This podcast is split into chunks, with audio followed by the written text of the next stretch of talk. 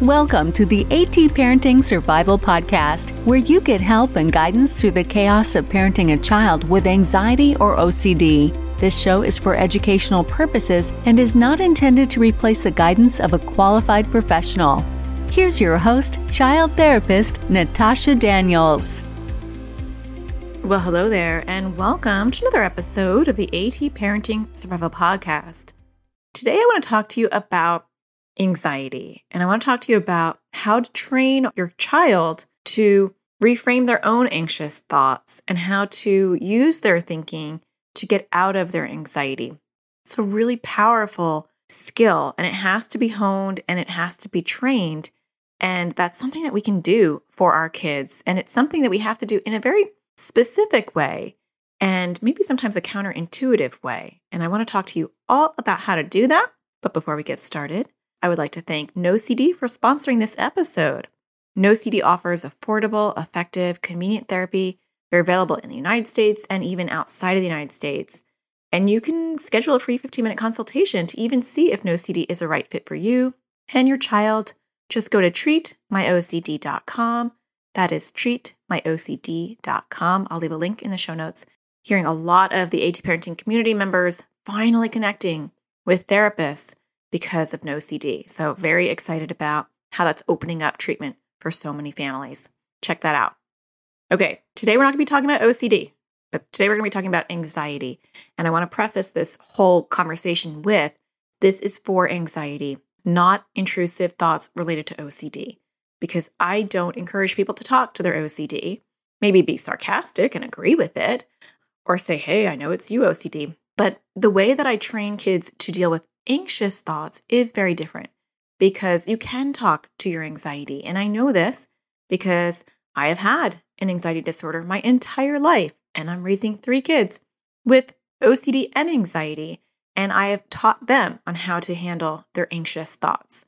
It's very, very effective because I know for me, my anxiety starts often with an upsetting, anxious thought.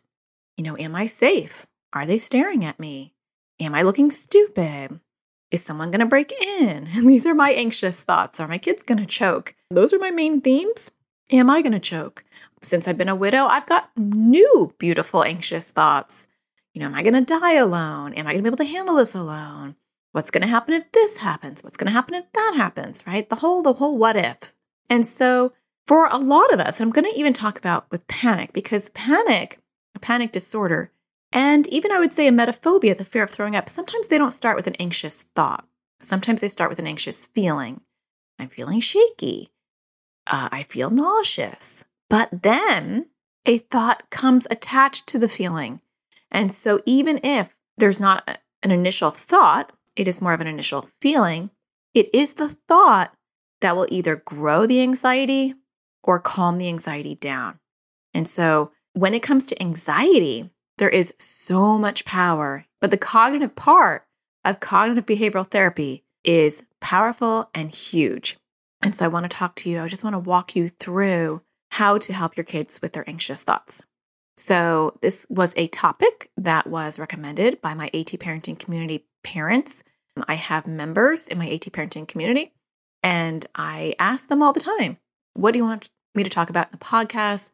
What YouTube videos do you want me to make? And that's kind of the benefit of being a member is you kind of get a front seat to my content. You get to kind of create a lot of my free content because you're a member and I value your opinion and I want to make things that are going to be helpful to parents who are in the trenches along with me because I am in the trenches as well.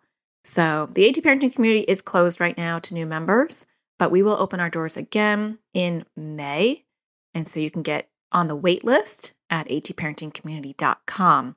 And that is separate from my public Facebook group. Sometimes people get that confused. They think that's part of my AT Parenting community.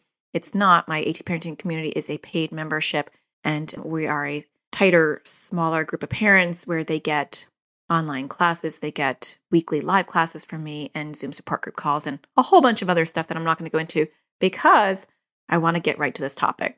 Okay, so the first thing we want to do with our anxious kids, and I'm going to just break this down very simply, and I know life is messy, and so it's not going to be as sequential or as beautiful as I'm going to lay it out for you. but it's important to make it simple so that you kind of get the steps. And honestly, nothing I'm going to say, and I know I say this a lot, nothing I'm going to say is rocket science. It's all going to be pretty obvious, and you're going to be like, yeah, of course, right.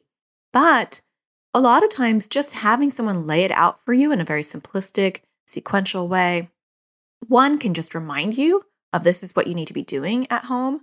Two, you might get some new ideas on how to do it. And three, for some of you, you might not have just thought of it in this way. And so it should benefit anyone who's listening, even if you just need a refresher. So, a lot of times, what we do as parents, and I know I'm guilty of this as well, and I think even therapists are guilty of this at times, depending on their training or their the length of time they've had to like kind of finesse their style, is we want to swoop in sometimes and fix the things for our children or our clients. And so we might tell them what their anxious thoughts are. We might tell them how to reframe their anxious thoughts. We might tell them what to think of instead. We might tell them exactly what to do and how to do it. And that makes us feel really good. We're like, I already gave you all the tools. And I know with my own kids, I have been guilty of that because it's quicker and you feel it feels better because you're like, boom, I just told you what to think instead of that, or I told you what to do instead of that. And now all you have to do is just do it. But just like you can't go into the gym and literally build your child's muscles for them, that would be weird and kind of impossible. Or you could probably could do it, but it'd be really weird and people would definitely stare at you. Like, why is she holding her kid's legs down and moving back and forth? It'd be bizarre. It's the same thing. You can't build your child's metaphorical muscle on how to deal with their anxious thoughts or feelings because they have to do it themselves. And one of the best ways to really prepare our kids long term, and this actually goes for anxiety and OCD, a lot of what I'm saying in the general area is for both. You have to put out the breadcrumbs, and I do say this a lot, so maybe you've heard me say this before. You have to put out the breadcrumbs and lead them to the answers and lead them to the behaviors so that they have the aha moment and they do it themselves. Now, that is longer more difficult, harder to engage them, harder to motivate them, frustrating to see them not doing what they need to be doing or thinking what they need to be thinking. But it has more long term staying power because they're doing it, not you. So, the very first thing that we want to do for our anxious kids, besides educating them about anxiety, which is, a, is an obvious one, the first step in anything I ever talk about is educating your child. Does your child know that they have anxiety? Do they know what anxiety is? Have you read them books, shown them videos, had discussions? Have you named it, personified it? You know, do you have language for anxiety? These are all precursors to what I'm going to be talking about. That's foundational stuff that you should be doing. It's foundational stuff that I teach parent, parents in my AT parenting community, and it's stuff that I teach in my online school how to teach kids to crush anxiety. That's the first step is we need to come up with language for this. We need to educate our child on how anxiety works. And that's a really important thing. I do have YouTube videos. Um, I have a playlist for kids with anxiety on my YouTube channel. Go to YouTube and just type in my name. You can search my name and you'll find my channel. And then look at my playlist. I do have a playlist for children. I'd say, like, do you have anxiety? That's a playlist for kids directly. But if you want step by step directions on how to teach your kids you know, what anxiety is and how to build these skills, I do have an online course, and you can find out more about that at atparentingsurvivalschool.com. I'm going to walk you through it in a very simplistic way today. So, once your child knows what anxiety is, we're not going to go into that. You want to teach them to be a lifeguard to their, not a lifeguard, let me take that back. You want to teach them how to be a security guard, a little bit more authoritative about their thoughts. And so, this is what I do with my anxious thoughts. Having generalized anxiety disorder, having social anxiety disorder, you know, a lot of disorders and panic disorder in the past. I am very, very aware of my anxious thoughts. And so we want to teach our kids what are what I call your red thoughts. And so I'm going to talk a lot about my red versus green thought metaphor. If you don't like that, you can use a different you can use different language. I'm just visual and that's what we use in my online course and it's what I use at my house but you can you can replace those. So I call anxious thoughts red thoughts, and I actually talk about this in my Anxiety Sucks, a teen survival guide book as well. I use this analogy of red thoughts and green thoughts. Do not do this with people with OCD because we don't want to teach mental compulsions. But and if they have anxiety and OCD, and you know that, that this is clearly an anxiety issue, you can talk about your anxious thoughts but I wouldn't use red or green because you just want to move away from anything too rigid, if that makes any sense. But for the rest of you, we do actually use red and green thoughts with my kids who have OCD. So I know that just completely cancels out what I said.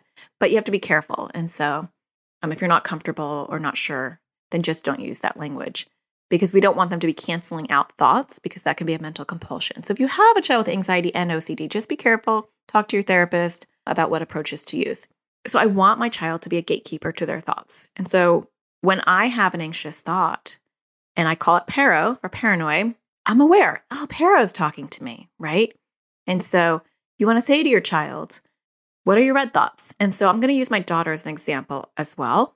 When she had emetophobia, the fear of throwing up, she has sensory motor OCD as well. So she does have some OCD things going on. And emetophobia can be considered, depends on the clinician. Some people consider it anxiety, some people consider it OCD.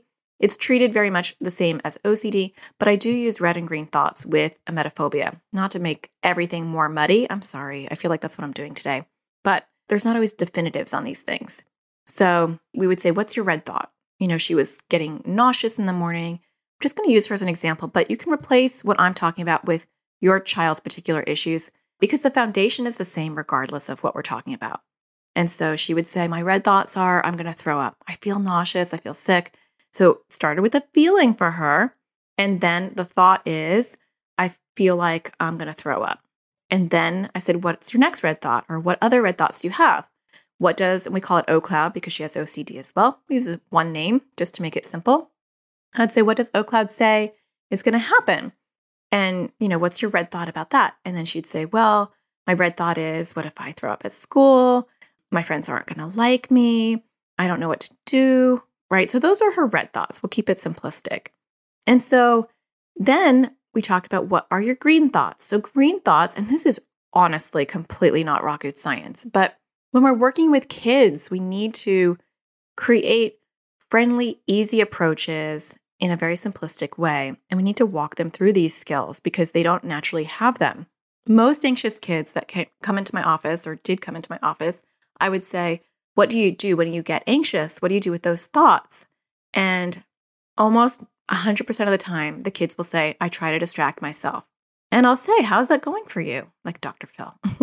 and they'll say, Well, you know, they kind of come back, you know, and they keep coming back. And I have to try to like get my mind off of it. And it's tiring. And I try to keep myself really busy because I don't want to have my worrying thoughts. And it's not the answer. It doesn't mean that you can't refocus your attention on something that you enjoy, kind of like act, like the acceptance commitment therapy approach of going to focus on my values or things I enjoy. But I also have to deal with these anxious thoughts on some level. Um, I can't ignore them. Even if I acknowledge them, and we'll talk about that in a second, I have to do something with these thoughts. I almost equate it to like anxiety is like pounding at the door. And if you don't even go and open the door and say, I know you're there, okay, I can hear you banging, and address your anxiety on some level, it's going to bang harder and harder because it's like, hello, I'm, I'm knocking on the door. Can you not hear me? Let me get louder. Let me get more disruptive. And so we do have to deal with the uninvited guest at the door. That's how I think of anxiety. Some people have nicer analogies like it's a lifeguard and it's there to protect you. And that's okay too, like whatever works for you. But we do want to address anxiety directly before we go on to the next step. So with my daughter, we talked about what her green thoughts are and her green thoughts are things that kind of counteract her her red thoughts and this is where people kind of get hung up um, so they might think that a green thought would be i'm not going to get sick or it's just my anxiety i'm not going to get sick and really we want to lean into accepting at times depending on the theme the worst case scenario. So with the emetophobia, and this is why I'm saying it's kind of treated like OCD, her green thought isn't, I will not throw up. Her green thought is not, this is just anxiety.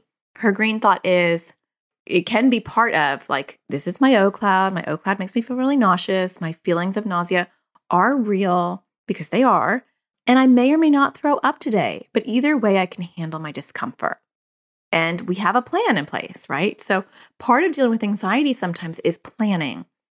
I know for me as an anxious person, when I have a plan, when someone says, this is what's going to happen, and if this happens, you have this plan, it makes me feel better. I feel in control and it calms my anxiety. when I'm traveling, I've been traveling a lot since my husband passed away. It's kind of like one of my like, I don't know, we don't have to get into that, but my life shifts. We've been traveling a lot. And so my anxiety goes, oh my gosh, you're going to get lost. You're not with your husband. What if this happens? What if you don't know how to get here? What if something bad happens? You know, and so I plan. You know, I over plan, but it makes me feel good. I know, I look at the airport, I look at the maps, I look at like where we're going, I look at where to park. Like I pull up things on, you know, on Google Maps. I like over plan to the point where I feel like I practically live at the place that we're about to travel because I know where we're going to eat. And I mean, I'm flexible if that doesn't wind up happening, but I feel really good in that like I know exactly how long it's going to take me from the airport to the hotel and I know what what roads to take. Planning helps make me feel better. It's the same thing with our anxious kids. So when I talk to my daughter and we say, this is what's going to happen when you feel like you're nauseous, what can you do? Now here are the breadcrumbs. Not what what you should do or what I'll tell you to do, but I walk her through it. So if you start to feel, and I don't do this every time, but as we were evolving and this was becoming an issue, I would say, if you feel nauseous when you're at school, what can you do? Right? I'm not telling her this is the plan. And so I'm making her think. And when our kids have to think and problem solve for themselves, and when they come up with their own ideas, they tend to do better. They tend to actually listen to themselves. I've had some fantastic ideas in therapy, and the child will come up with their own not so fantastic idea. It's like mediocre compared to mine. and and I'll go with theirs because it's a gateway in and I know they are 10 times more likely to do what they just thought than what I thought because that's just the way human nature is. And so we want to do breadcrumbs. We don't want to spoon feed if possible. Sometimes we have to do a little spoon feeding because our kids are shut down and they're like, there's nothing we can do. And so you do have to kind of start to spoon feed. But in a perfect world, we want to be patient. We want to say, well, what would you do? Think about it. Felt nauseous? What will you do? You're going to do something. And so over time, we got to the point where my daughter would say, okay, well, I will go to the school counselor or I'll go to the nurse. This was like in first, second grade that we were starting to have a lot of problems around emetophobia, right? You can do that. And then you can lay down for a little while. And then what can you do? If, you know, if OCloud decides to like leave you alone, then what can you do? Okay, then I can go back to class. Okay. So now you've got a plan, right? And if your friends happen to see you throw up, what can you do? Well, I'll go to the nurse. It'll be embarrassing. I'm like, what what does OCloud say? What's the what's the worst thing that can happen? What's the worst red thought that can happen according to OCloud? Also notice what I'm doing is I'm also personifying and separating out her anxious thoughts from who she is because sometimes it's embarrassing. Like I don't think that, but my anxiety thinks that. Now, if that personification aspect doesn't work for your child, which it doesn't for every kid, then don't do it, right? Find what works for you. And so she would say, you know, if they're going to be mean or make fun of me, then they're not my friend. And I'm like, you're right. They're not your friend. So then it doesn't matter, right? So, I mean, I am making this sound super simplistic, but I'm talking about years of conversations with my daughter. You know, I'm, I'm summing it up in like five minutes, but we would have conversations like this all the time, all the time.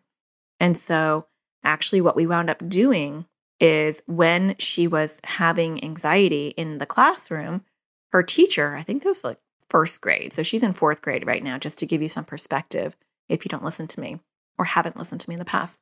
So I talked to her teacher, and her teacher will prompt her. She had a journal, and she would write her red thoughts and green thoughts down in her journal to help her feel better.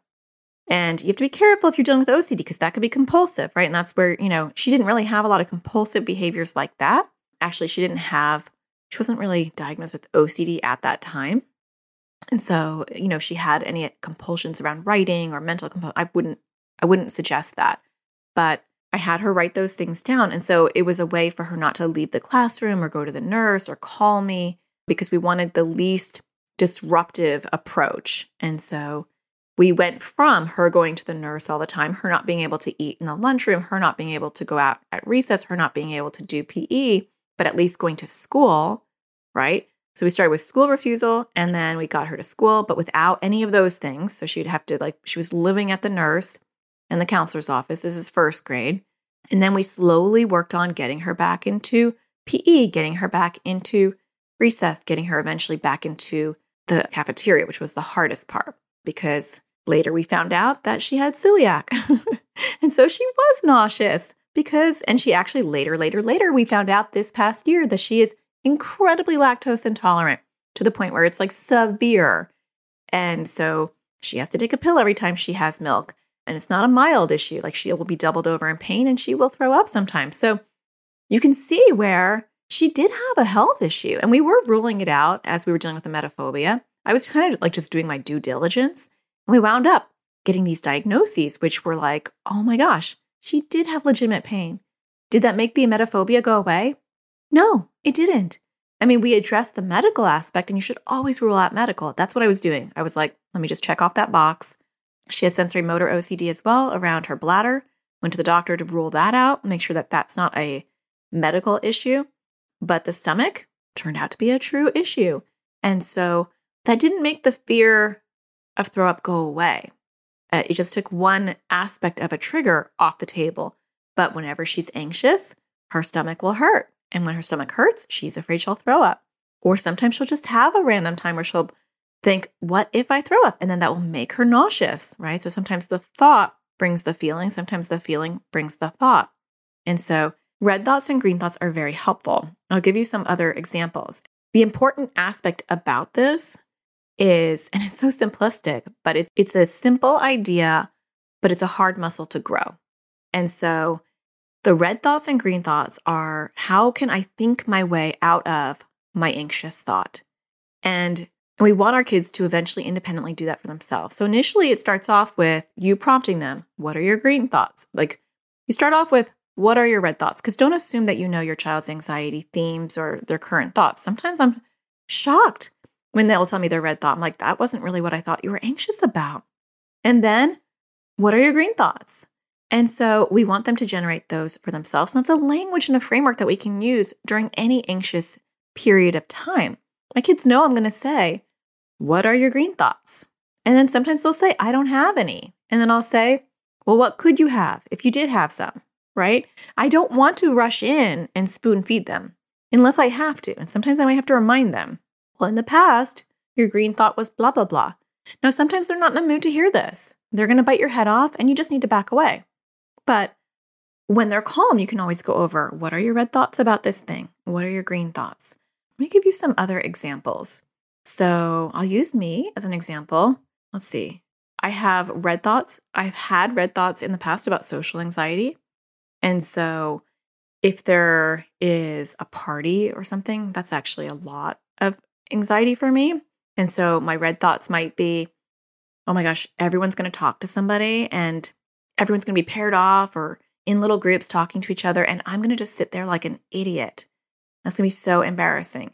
And the green thought might be, and this is probably like a current fear, because I've like worked through my social anxiety hierarchy. And I think parties are probably like the remnant, the thing that's left for, for my social anxiety. Like unstructured, large social gatherings make my palms sweat. if it's a small gathering, I'm fine because I figure we're all going to talk together and I can handle that. But when it's like 30 people and there's a choice and there's drinks and people are just sitting around casually and you have to like jump into a conversation, that's when the palms start to sweat and go, oh, no, I can't really go there. I can't go to that. But my green thought would be, what's the worst that can happen? That no one's going to talk to you? Okay. Well, if you feel bored and no one's talking to you, then you can leave. Or you could try to use one of your skills and like look for someone who's not talking to anyone and just start a conversation. Right? What's the worst thing that will happen if you just sit there and no one talks to you? Well, my red thought is, I look stupid. And my green thought might be, well, who cares? Why do I care what these people think? And if they're going to be that judgy, do I care? Like, that's on them, right? I'm fine. I can just sit there. I'm introverted. I'm not going to jump in every conversation. I don't know a lot of people at this party. In fact, I don't know many or any, probably. This is a fake party, but the odds are I probably know nobody because I'm not social. So that would be my red thought, green thought. Or I'll give you another one. A red thought would be, oh my gosh, what if someone breaks into my house? A green, I'll, I'll use my son for this. So we'll move out of the adult, my, my fears, and we'll move more back into a child. So this helps you. My son, who has OCD, but also in the past, and I'm going back in the past because, you know, knock on wood, they've both been doing really well lately. He's got much more OCD issues currently. But in the past, his anxiety was just as big as his OCD. And he worried about bad guys and he worried about getting hurt at night. And a lot of it was like partly OCD, like intrusive thoughts that someone was going to cut him and cut his head and he'd have like intrusive images, but also just a fear of his safety. And so I said to him, What are your red thoughts? And he'd be like, Well, I'm afraid that someone's going to break into my room. And, you know, I like to go down the rabbit hole and really understand their red thoughts. So, how would that happen? What does, and he has squishy, that's his anxiety OCD. What does squishy say? Well, he says like someone can, you know, plunger their way up to the wall, break into my window. He's on the second floor and come in and, you know, cut me or whatever. And then I said, well, What are your green thoughts? And we actually did take a ladder out to our window outside when he was little and showed him that even a ladder couldn't reach up to his window because his window is so high. And if a ladder, like a really big ladder, did come, it would like draw a lot of attention because you'd have to have like an industrial sized ladder to get to your window, right? And then could they break the glass? And what would happen if the glass broke? Well, I think we'd all hear it. And we have an alarm, and the alarm will go off. And then we'd all hear it, and the police will be called, right? And so I didn't spoon feed these to him. We walked through it very slowly. You had to think about it. What would happen? I don't I don't know, mom. Well, think about it. What do you think would happen? Right. And so it was a slow process. But once those red and green thoughts were in place for that particular fear, I was able to just prompt him. He would say, Mom, I'm scared when he was going to bed. And I would say, What are your red thoughts? What if someone's in my closet? What are your green thoughts? How could they get in? Right? Nobody, I was home all day. I wouldn't be able to get in. And so this is a little bit harder with younger kids who have more of an imagination. And it was hard with him when he was younger because he was like, you know, people can fly in or they can come through the walls or you're dealing with monsters. And so the green thoughts can be hard, but you want to find what their green thoughts are because kids can come up with their own green thoughts, even if it's magical, that make them feel better. So that's the red thought, green thought. I think you probably pretty much get that. And when it is coming to feelings, so I'm feeling like I want to throw up, or I'm feeling like I'm having a panic attack. No thought, right? Because a lot of times when we're dealing with panic attacks, not anxiety attacks, panic attacks are physiological, like a hiccup of the nervous system. And all of a sudden, you could just be talking to someone, and then your heart starts to beat and start starting to race, and you start to feel overwhelmed. And it can happen. It's not triggered. And so then when you feel the panic attack, I don't know why I said that weird panic attack. that's when you start to panic because it's really just an attack until you have the panic about the attack, right? And I actually just did a YouTube video on that. I will leave a link in the show notes on panic attacks. I have uh, done a couple of things on panic attacks, but this was talking about the avoidance that panic attacks can cause, which actually create this vicious cycle. But that's not what we're talking about right now. And so when I feel the panic attack and my thoughts start to go, oh my gosh, you can't handle this. I can't believe you're having one right now. What are you going to do? This is so embarrassing. I mean, there's lots of red thoughts that can happen. It can be, I can't handle this. My mom's not with me. Or it can be, I'm at home and I feel like I'm going to have a heart attack. It's the thought that we put on that physiological hiccup that creates more of the panic. And so, even with panic attacks, the red versus green thoughts work because the green thought would be, I'm having a panic attack. These are the symptoms. I normally have shortness of breath. I normally have blah, blah, blah.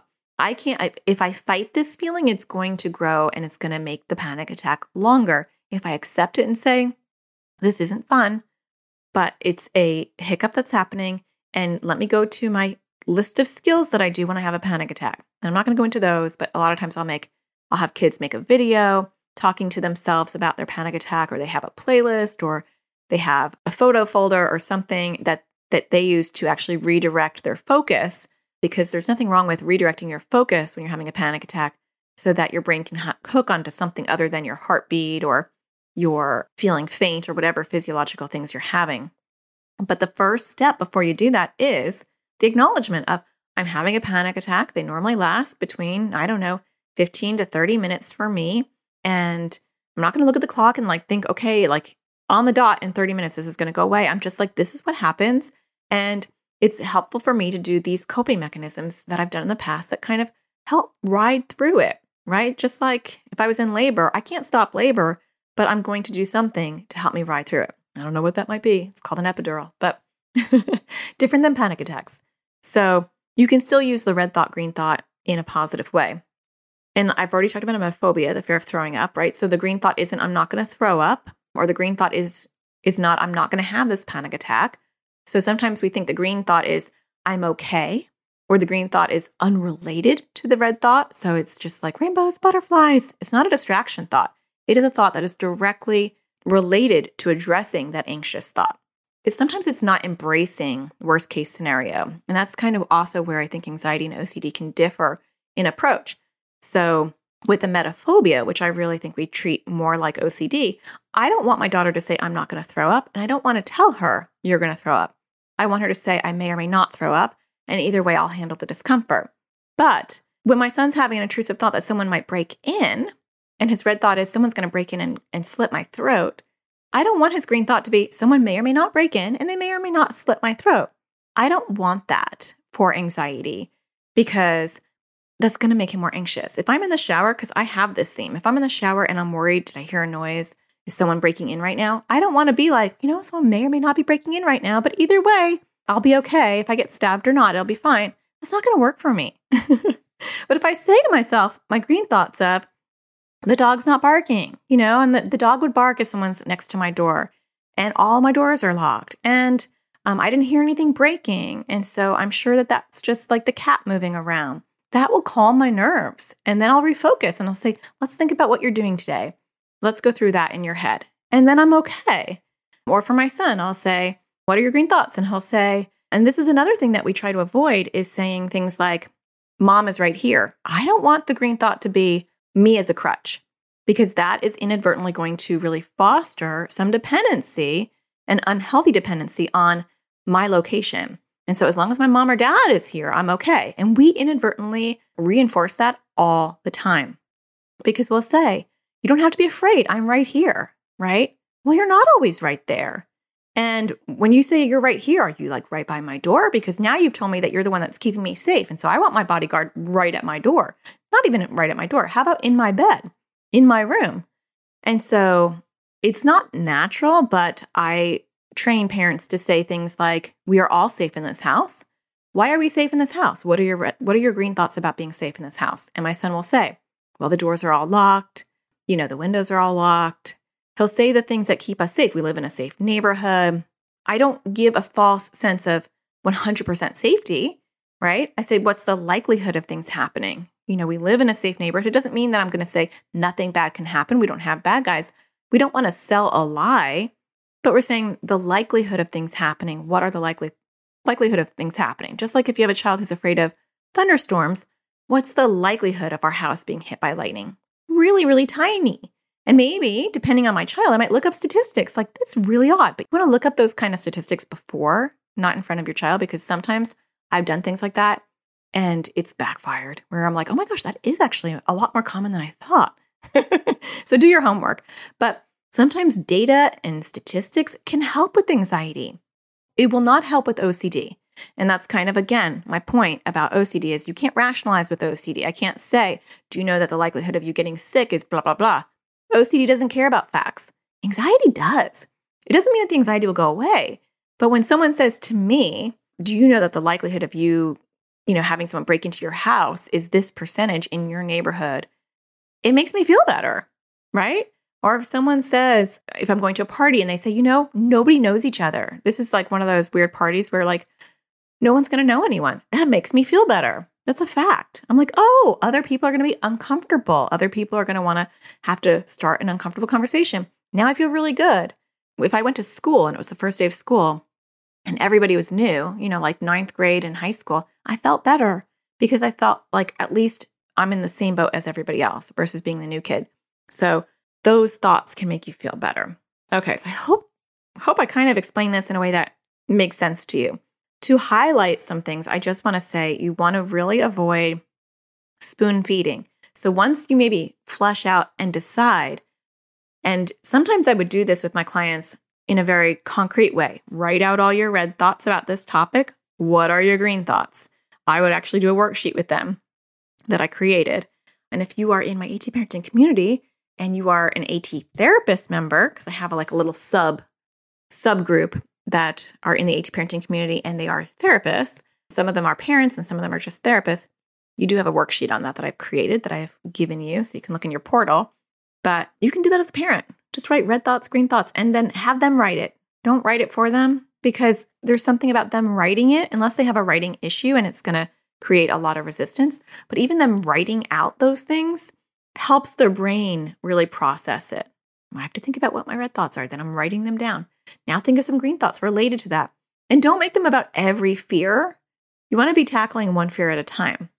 So if I'm talking to my daughter about what are your red thoughts, I'm going to say, what are your red thoughts about throwing up? I'm not going to be doing like, let's do a whole chart of like every theme that you have and let's do red thoughts for each one. Just pick one issue. Don't overwhelm your child or yourself. What's your front burner issue? What's the thing that's really causing a daily struggle? And just focus on that for a little while. And so, what are your red thoughts around throwing up? You know, and then you might want to personify it. What does your O cloud say about about throwing up? Well, says that I'm going to throw up. That's normally the first red thought, and then we move on from there. What does your what does Squishy say about hearing a noise at night? What are your red thoughts? I normally would do it when spontaneously when my kids were having a problem. I can't go in there. Why? It's scary. Okay, what are your red thoughts about it? Well, it's dark. Okay, what's a red thought about it being dark? Well, someone could be hiding in the closet. Okay, what's a green thought for that? Well, I've been home all day. I haven't seen anyone.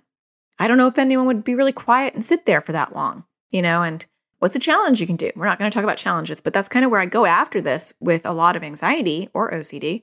What can you do? You know, can you challenge yourself? Can you earn two brave points and go into the closet anyway? I don't think I can. Can you turn a light on and then go in? Well, maybe. If you stood by the door, okay, I'll stand by the door, but I'm not going to go near the closet. And then can you do that? Just remind yourself of your green thoughts. Okay. So you can see how it plays out. This is what I teach in my How to Teach Kids to Crush Anxiety course is our job is so important. We need to teach our kids how to crush their anxiety or their OCD, but I'm not talking about that today. And so we play a pivotal role.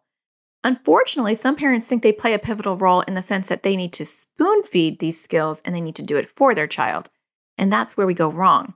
We actually need to take the longer process of the breadcrumbs and getting them to connect the dots and then walking them through it. And it is slower, but it sticks. It's more long term because ultimately we want our kids to be independent and we want them to be able to be a self soother, a self starter, and that we want them to have an anxious thought because we're not going to be there all the time. They're sitting there in school, they have an anxious thought. Are we there? Hopefully not, right? And they're going to have to say to themselves, okay, well, I'm having this anxious thought. What can I say to myself to calm me down? And um, and that's where you don't want to get into the mental compulsions, right? Because if you have an OCD intrusive thought, we don't want them to be like, you know, coming up with a saying that they have to say every time they feel an intrusive thought. That can turn into a mental compulsion. But if I'm sitting there at school and I think, oh my gosh, there might be a school shooting, and I'm really, really feeling really nervous, then I'm going to have to have green thoughts about that. And they're not going to be. There cannot be a school shooting. It might be the likelihood of a school shooting happening at this time, in this moment, at this hour, in this school, in this class right now is very tiny. And I sometimes I'll use green thoughts where I'll go back to I am safe right now.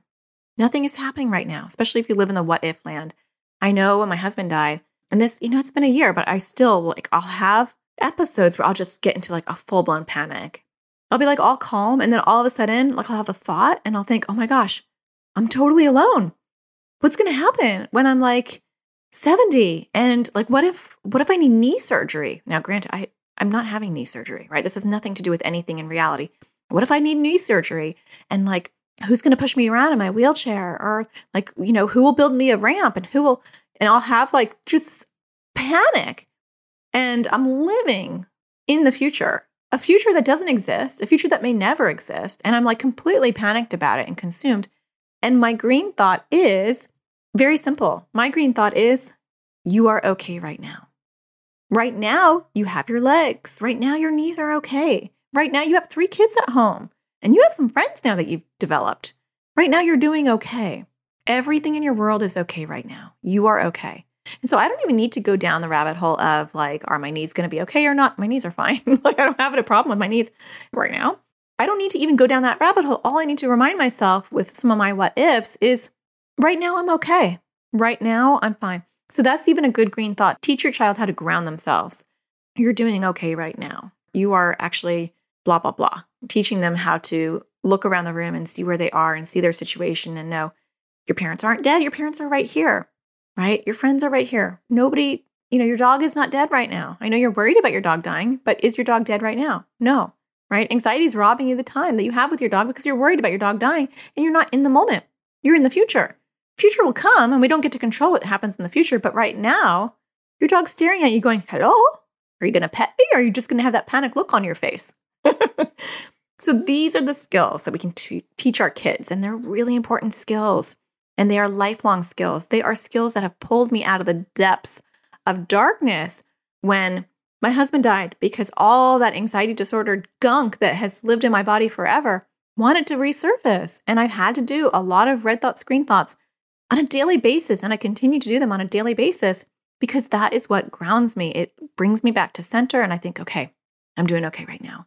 And those skills have been sharpened for a very long time. And those are skills that my kids will have and won't have to wait until they're adults to develop them because they're learning them now.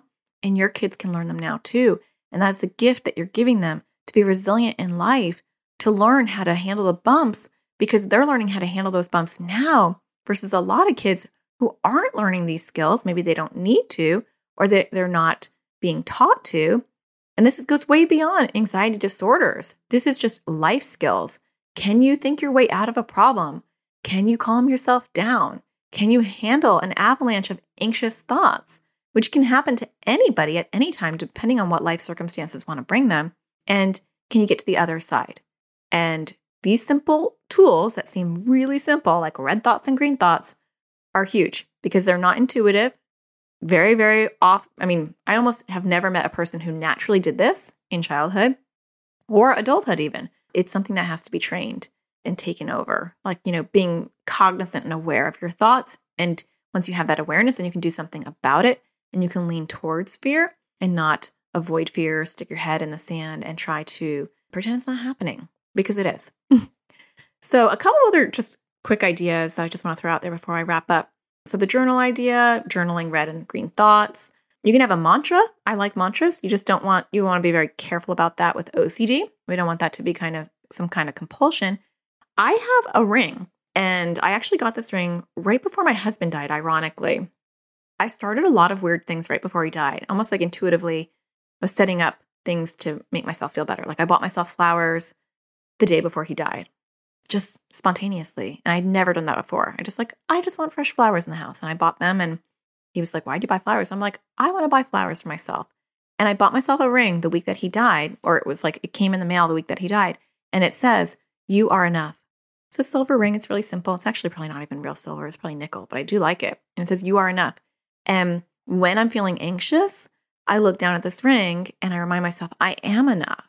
You know, yes, I would rather have him too, but I am enough. I had bought it for my social anxiety, like I am enough. I don't need you to like me in order for me to be okay and be enough. But ironically, it plays a big role in where I am now that I am enough. I am enough to take care of my kids. I am enough to live on my own. I am enough.